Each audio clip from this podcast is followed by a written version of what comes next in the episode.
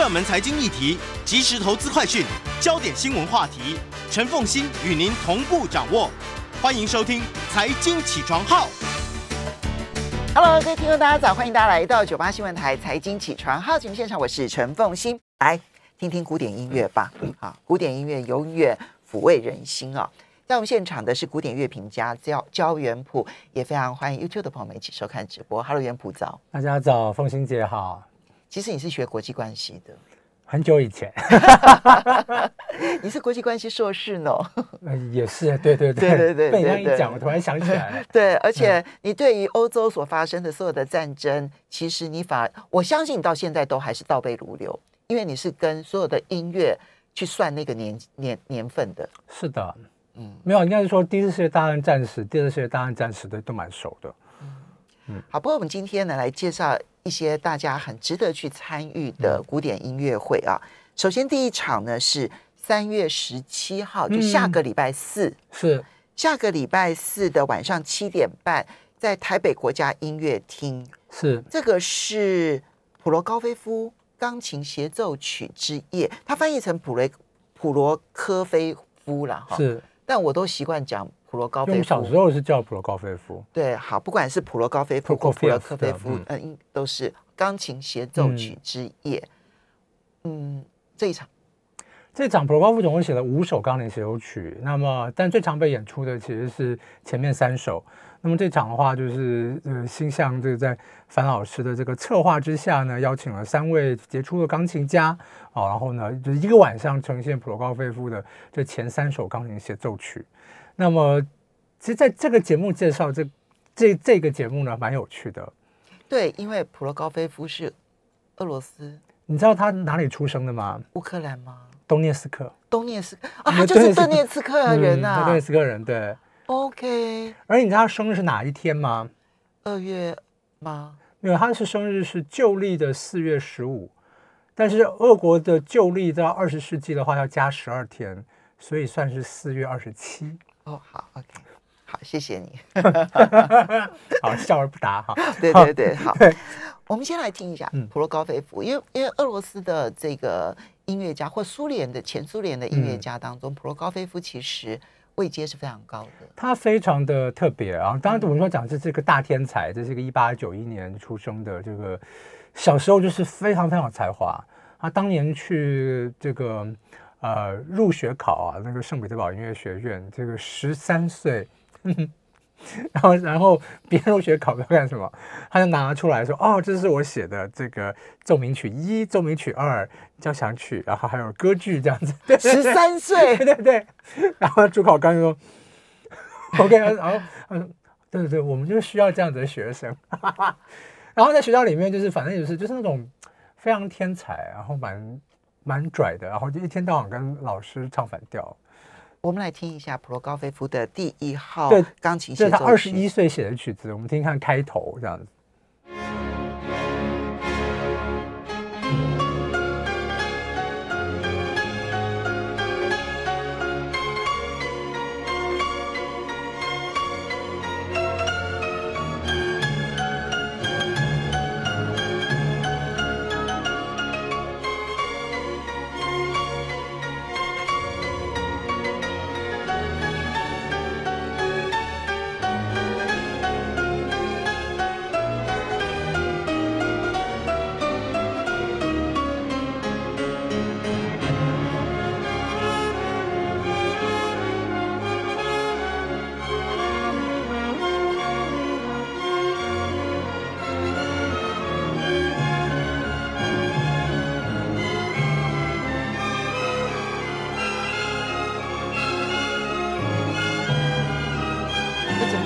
知道他是顿涅茨克的人，所以在听这音乐的时候会有想要掉眼泪的感觉。哦，真的、哦，嗯，你还这么的这个有情怀，感觉不行吗？嗯、好，好，那呃，普罗高菲夫很，你刚刚提到他是在圣彼得嗯、呃、音乐学院，圣彼得堡音乐学院，嗯，但他的音乐当中其实俄罗斯情怀是很重的。是啊，这跟圣彼得堡所追求的音乐是一致的吗？都有，然后主要是普罗高菲夫，因为我觉得很特别。我觉得所有音乐史上能够跳出来这些作曲家，当你说那个时候圣彼得堡上有很多这些就是作曲家写的曲子都很好听。那但是很好听，这些人不就能够成为一位名家？因为普罗科菲耶夫，你看这是二十一岁的曲子，然后，然后他他之前写的作品，就是一开始就是你就觉得说哇，这个年轻人个性很特别，因为你一听就觉得说这个音乐就跟别人不一样。然后他自己钢琴弹得非常好，他们这曲子就是这刚第一号有个很著名的故事，就是呢那时候那个圣彼得堡音乐学院有一办一个这种就是钢琴比赛。然后钢琴比赛呢，就是最后一轮就规定要弹一个古典时期的奏鸣这个协奏曲。然后普罗科菲耶夫想说，我才不要弹什么海顿跟莫瓦特，谁要弹那些曲子？他就最后一轮就弹他自己的这个曲子，嗯，完全不符合规定，但是最后还是把第一名颁给他。嗯、这一次呢是由这个长荣交响乐团是的、啊、庄文珍的指挥、嗯、然后三位钢琴家分别是叶梦如、严俊廷跟林冠廷。那么这个严俊杰严俊杰对严俊杰对对严俊杰对对对对不起对不起啊俊杰抱歉所以这个是第一号钢琴协奏曲。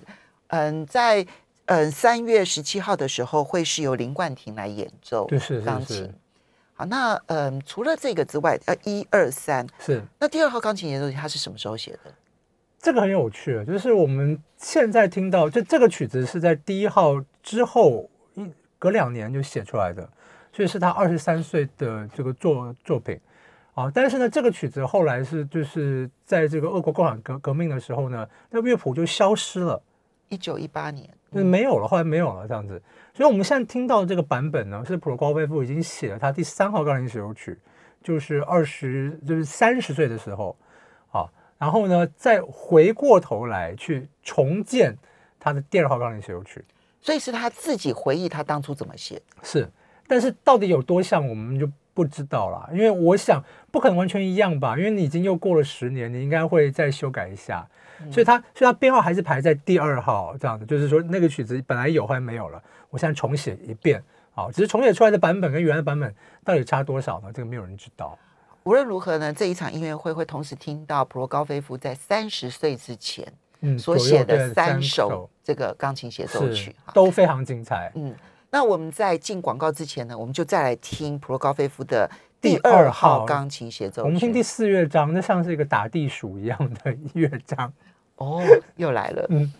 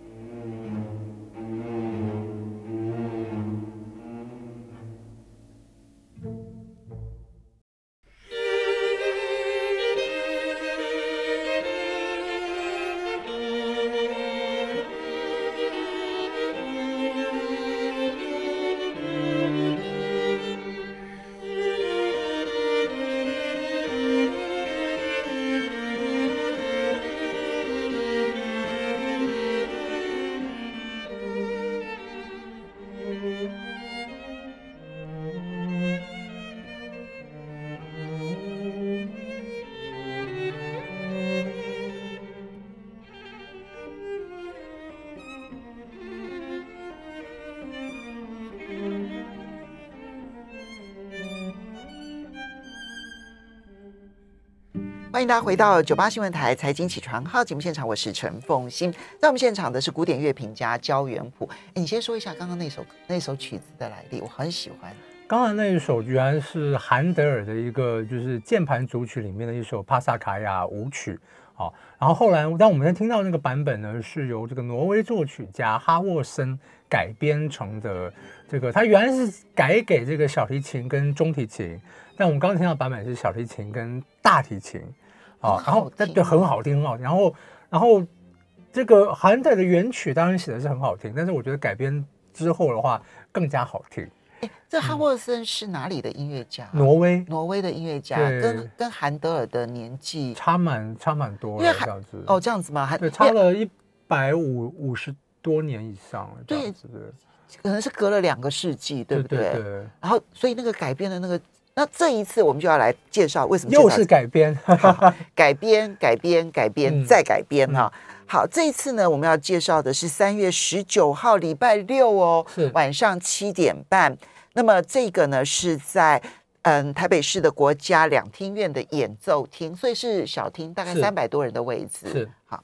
那么它叫做 二零二二 T S O， 就是台北市郊室内沙龙中声带的美丽与哀愁。它不是它的声是声音的声，是中声带。对，什么叫中声带？就是全部都是中提琴。哎，我跟你讲啊，如果没有这场音乐会的话、嗯、其实我有一个小小的困扰，就是为什么要有中提琴？我每一次在听音乐的时候，我我必须坦白说，我都分辨不出中提琴在哪里。可以听得到小提琴，你可以听得到大提琴，但是每一次中提琴我都没办法分辨，可能是我太烂了啦。因为他因为如果他不负中中提琴，当然也有负责主旋律的时候，如果他不特别负责主旋律的话，他就是在和声的中间。所以像比方说，包括像巴赫啊、巴哈、孟德尔颂，就是说他们如果在乐团里面，但他们他们有些当指挥啊，他们如果是在乐团里面演奏的话，他们演奏中提琴。OK， 对，他觉得说我这样的话，我所有声音听得非常的清楚。所以中提琴感觉上就是配乐，就是我都是搭衬别人的主旋律，没有自己的主旋律。呃，很多时候是这样，但是呢，这个随着时代的发展呢，作曲家也是给中提琴越来越多表现的空间了。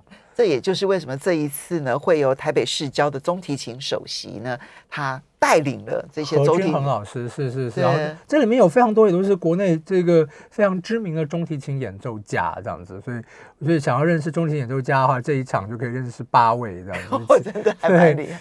然后来听听看这个各种就中提琴，然后来就是他们演奏了很多就是非常有名的曲子，所以我也很好奇会是什么样子。对，我觉得这个还蛮有意思的，因为嗯、呃，小提琴跟大提琴都突出，夹在中间的中提琴要怎么样去把它的个性展现出来、嗯、可能在这一场我们认识完了之后，未来在听别的音乐会或者其他的古典音乐的时候，那个中提琴的的特质就比较容易被我们辨识出来。而且我跟对大家讲一件事情，中提琴有一件非常特别的事情，到现在都非常特别。中提琴是一个没有固定，到现在没有固定规格的一个乐器。它没有固定把位耶，不是，它就固定规格，就对，嗯、就是就是说，就是中提琴，就是你要它的小，它的声音是比小提琴低五度，所以你要不然就是琴箱做大，要不然就是琴箱没那么大，但是弦比较粗。比较粗嗯、对，所以到现在没有一个统一的规格，所以每一把都不太一样。所以每一个人在学的时候，他就先要定自己的规格嘛，所以不是不是很好玩吗？这样子，你可以你就一个，如果如果在最良好的情况之下的话，你可以找到一个最属于你自己声音的乐器，这不是非常好吗？好，这里面当然的曲子非常的多，嗯、那有些是需要自己在改编，是，但也有一些，比如说像温兹尔的夜曲，它是为四把小提琴所做的，中提琴，呃，四把中提琴，你的脑子这边要转换成。中提琴、中声带，好 ，OK， 这是这一场哦，三月十九号礼拜六晚上的七点半。我觉得为这些中提琴的音乐家加油，这样子哈、嗯。好，那接下来我们再来介绍的这个呢，是这个狂想不止室内乐音乐会，然后其实是在同哎同一天呢，同一天的旁边这样子。所以一个在楼上，一个在楼下。是的，嗯，这个也是三月十九号礼拜六晚上七点半，在台北国家音乐厅，这就是大厅了。是的，嗯，这有一千多个位置吧？两千两千个位置，好，三月十九号礼拜六的晚上，所以三月三月十九号礼拜六晚上很忙哎、欸，很忙啊，对啊，嗯，好，这一场音乐会来介绍一下，这一场很有趣，就是呃，这里面有几位我非常喜欢的台湾呃近年来这个崭露头角的音乐家啊，像钢琴家汪逸文，还有小提琴家这个呃。魏静怡等等哈、啊，那这场音乐会让我觉得很特别，但它它上半场有舒曼的这个钢琴五重奏，那个是非常著名的曲子。我我就是在挣扎说又要带这个大名曲来播放，可是我还想说这场音乐会我觉得最特别的是，可能啊以我来讲，它下半场居然会演出康古尔德的钢琴五重奏。哦，那你就要凑五位钢琴家了。那我根本五重奏是钢琴，哦哦、对对，这样，钢琴、小提琴，哦，对，跟弦乐四重奏，对对 对, 对, 对, 对。然后这个这个曲子我自己非常喜欢，然后很难得能够听到现场。嗯、我们呃，刚才前面一段叫《普罗高菲第二钢琴协奏曲》是他二十一岁左右的曲子，然后这个的话，这也呃是他二十四岁左右的这个曲子。康古尔德他是哪里人？他是奥地利维也纳人。我特别要讲维也纳，嗯、因为他的这个音乐的风格，你就觉得说这是。维也纳这个城市去才会孕育出这样子的音乐，什么样子的风格？呃，你让我们了解他，他他是嗯，大概是什么时候的维也纳人？哦，他就是在就是十九世纪末二十世纪初，应该就就说，但我我很因为他是十岁就成名了，因为他十岁写的曲子，就是像马勒啊、理查史劳斯都非常的佩服，就是写得好，但是又有深度。然后他就是在、哦、我们说在所谓的二十岁之前。就有很多很多精彩的作品，然后到这钢琴五重奏那个时候，他已经有这个歌剧，他最著名的歌剧已经写成了，才二十四岁，所以那时候已经是全欧洲最知名的作曲家之一了。可是康古尔德在台湾的演出，嗯、呃，就他的作品在台湾演出的机机会不多，对不对？以后会越来越多，因为这作曲家也是很可惜，我觉得他有被污名化一段时间。这污名化很好笑，就是这是古典音乐人的偏见啦、啊，就是他。呃，在二次世界大战的期间，他其实是到好莱坞去写电影配乐，嗯、所以我们会听到好莱坞很多，就是他得了奥斯卡金像奖最佳配乐得了两次，然后好莱坞整个电影配乐其实是被他整个给拉起来，因为没有人能够写这么华丽灿烂的管弦乐哦，所以那些配乐的层级拉了一一级，拉了一大级这样子。嗯、可是后来战后他回到欧洲去之后，他突然之间就是从最杰出的古典音乐家变成电影配乐作曲家。嗯，这很奇怪，身份好像降格了。对，但你会讲，我们现在讲的 so what 这样，很多作曲家 John Williams 当然也有写古典音乐，但最著名的还是他电影配乐啊。然后现在柏林爱乐、维也纳乐都在演他的作品啊。可当年的人就觉得说，你这是降格，嗯，所以就觉得这是非常奇怪的事情，这样子。所以，但是，但我觉得啦，就是这二三十年来，我们看到他的音乐又开始复兴了，因为真的是写得非常精彩。嗯，我们来听看看好不好？好，我们听一下他这个钢琴五重奏里面的这个第二乐章，这是他的一个歌曲，在改编成这个钢琴五重奏的形式，非常的美。是, 是慢板吗？嗯、慢板。嗯，我们来听看看。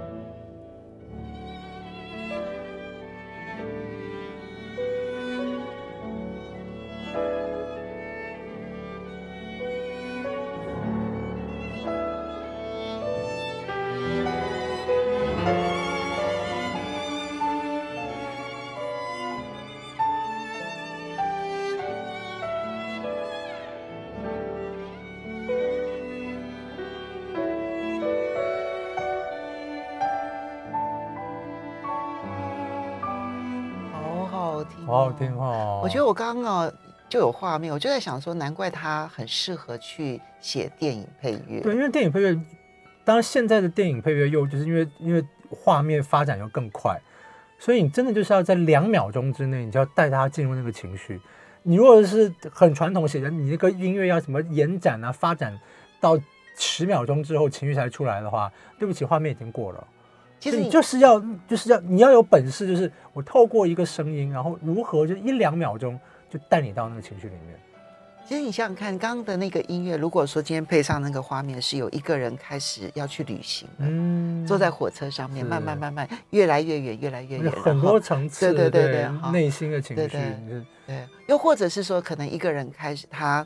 嗯，现在他必须要一个人独自生活了，嗯，可能任何的原因，他必须要没办法再跟别人，要要自己一个人独自生活，他可能就自己去去买面包，然后自己去买东西，嗯，然后就慢慢的走着，然后呢坐下来喝个咖啡，然后呢就是那个音乐所衬托出来的一个人的情绪就好丰富哦。是哦，所以不康果尔德 我, 我要记得这个音乐家。对，所以我就说为什么就是他十岁就会成名了，就是说不只是说，嗯，技术好，旋律好听，是那个旋律背后是有深度跟层次的。好，这个呢是在三月十九号晚上的七点半，所以三月十九号晚上七点半呢，你要抉择了，看是要去中生中生代的美丽与哀愁，还是来这一场室内音乐会？我们休息一下，马上回来。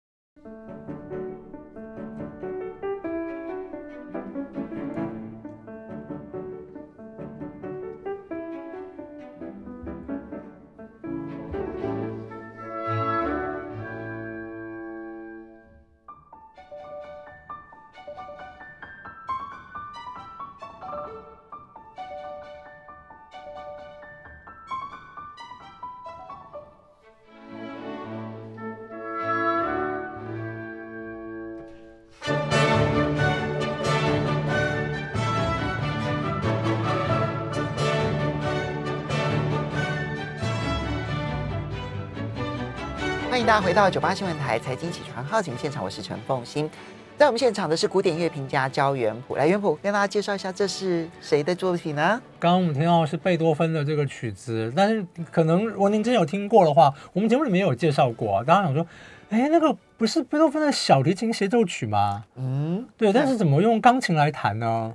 因为这一次要演出的人是陈玉香老师，陈玉香来了。是，我们先来介绍的话呢，就是嗯，他是在四月二号，嗯，四月二号也是礼拜六，是，啊，下个月初哈，四月二号礼拜六晚上七点半，在国家音乐厅。是，他是由这个是是是嗯是是。是N T S O 就省交，哎，以前叫省交，现在叫国台交，国台交，好，嗯，对不起，国台交的跟这个陈玉香的一起合作，是，好，那它的标题就叫做《谁是贝多芬》。是，没有，这个曲子很好笑，就是呢，大家会想着说，这怎么会把小提琴协奏曲改成用钢琴来弹呢？那是谁改的？谁做这样的事情呢？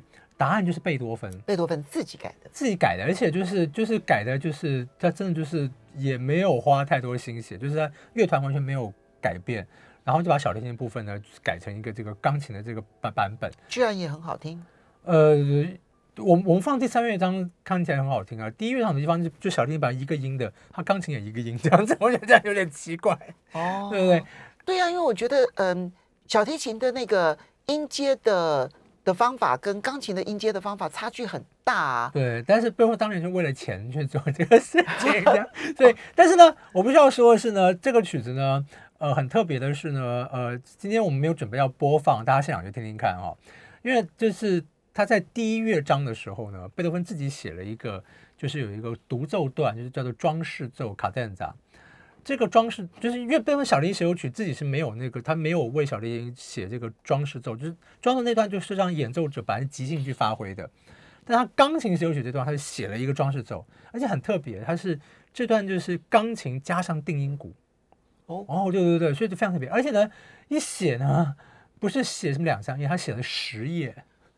我这很考验钢琴家哎，写了很长一大段这样子，所以我想说，我唱贝多芬也，我觉得贝多芬还是有价值啊。就是说，虽然是为了钱去改这个曲子呢，但是呢，呃，因为这这个装饰奏，我想说啊，你这个曲子这个改编呢，还还是有这个呃意义的啊。而且是陈玉香，光是陈玉香，陈玉香最近的那个演奏真的是越来越精彩，非常非常多，好惊人，好的，好惊人的好。所以呢，如果有有兴趣的朋友的话，四月二号晚上六点呃七点半啊，国家音乐厅。那如果赶不及的话呢，四月三号在台中市的中山中山堂，不过这个地方我就必须要说它的呃，希望它的音响各各方面设备有改善。是，啊、但是呢，下半场我要特别讲一下，下半场是艾尔加的第一号交响曲。嗯，这个曲子呢，我蛮推荐大家，如果可以的话的话，请大家好好来听一听。嗯，但是你可能听的时候呢，因为我我我第一次听，说老实话，我就是我就想说，怎么那么无聊的曲子？对，然后然后后来我第二次听，会觉得它好无聊，好无聊。可是我后来第三次听呢，我突然就非常喜欢这个曲子了。为什么？我觉得真的就是它是一个非常英国的一个曲子。所以这跟你去英国念博士、嗯、有关系。我觉得然后了解了英国之后。就是就能够理解爱尔加、就是、对，我觉得说你跟英国人一起生活，应该是说你知道那种情绪跟感觉，然后知道就是说他真的，你听那曲子就真的觉得说这是一个辉煌的帝国，但是呢已经是夕阳了，都是过去了，正在走下坡了。对对对对对，他那个音乐整个就是这样子的感觉，然后长达一个小时。 我, 我们今天啊，从第一首呢是普罗高菲夫 的, 的, 的作品、嗯、然后到刚刚贝多芬啊，我们虽然没有听到爱尔加的作品、嗯、可是你有没有很强烈的感觉到普罗高菲夫跟贝多芬在处理音乐的时候的那个音乐性的天壤之别？是，我自己感受很深刻啦、嗯、那, 那我不知道大家有没有这种感觉、嗯、哈，这其实多听那个感受就会很不同。是，我希望我有一天能够有这个元溥的一半就好。好，来，接下来呢我们再来介绍的是隔天哈，二零二二年四月三号礼拜天的下午两点半，好，这个时间也不错，这样子。好，下午两点半是国家两厅院的演奏厅、嗯，这是一个独唱会了，是，就是男中音丁一宪，是丁一宪，我比较没有听过，韩国人哦，他是韩国的音乐家，是是是，韩国声乐家。然后他去年是担任那个台中国家歌剧院塞维亚理发师里面的男男主角，嗯，费加罗。嗯、对，所以很多人就是就更看到他的这个杰出的表现。所以就是因为这样的经验，所以才会再邀他来台湾独唱。没有没有，他最近就是在台湾发展，已经在台湾、哦、真的、哦、就有有一段时间了。可是我之前没有听过他唱，我也是到去年呃看到那个塞维亚理发师才听到他唱，然后就特别的惊艳吗？我觉得相当不不错。我觉得，然后这场又是跟这个台湾非常著名的钢琴家徐佳琪老师要合作舒伯特的《冬之旅》。舒伯特歌曲之王，我们先来听一下其中的一首。对，这个非常著名的就是第五首所谓的《菩提树》，我们来听看看。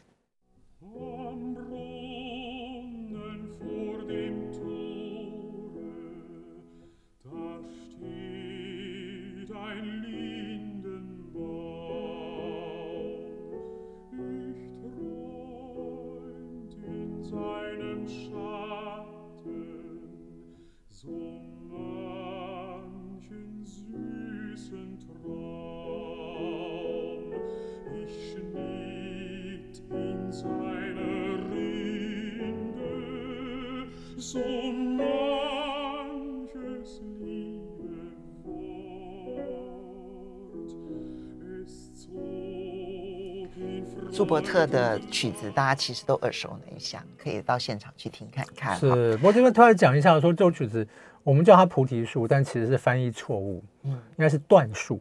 断树，嗯。好，我们最后呢来介绍一个亲子活动。亲子活动，是的，国家交响乐团啊，那么他们在三月二十六号礼拜六的下午两点半，在国家音乐厅，它有一有一场这个专门为小孩子。四岁以上就建议四岁以上就可以参加，四岁以上就可以了。平常不是十二岁以下不能吗？没有，反正四岁以上都可以。现在这是，而且, 而且这这一场因为是呃 N S O 的管乐家们然后来演奏，哦、管乐应该非常的大声、哦，所以应该可以克制住所有的小朋友、哦、发出什么样的声音，我们都可以把它克制下去。我曾经买过一张 C D， 就是呢给小朋友的这个古典音乐，我就发现里面的铜管音乐就特别的多。好，来，我们在这个音乐声当中要结束我们今天的节目，那我们就来听。呃，会在这一场音乐的魔法共游呢，那么演出的巴赫的第一小调促进促进曲与赋格。是的，我们下回见喽，下回见，拜拜，谢谢，谢谢大家，谢谢，拜拜。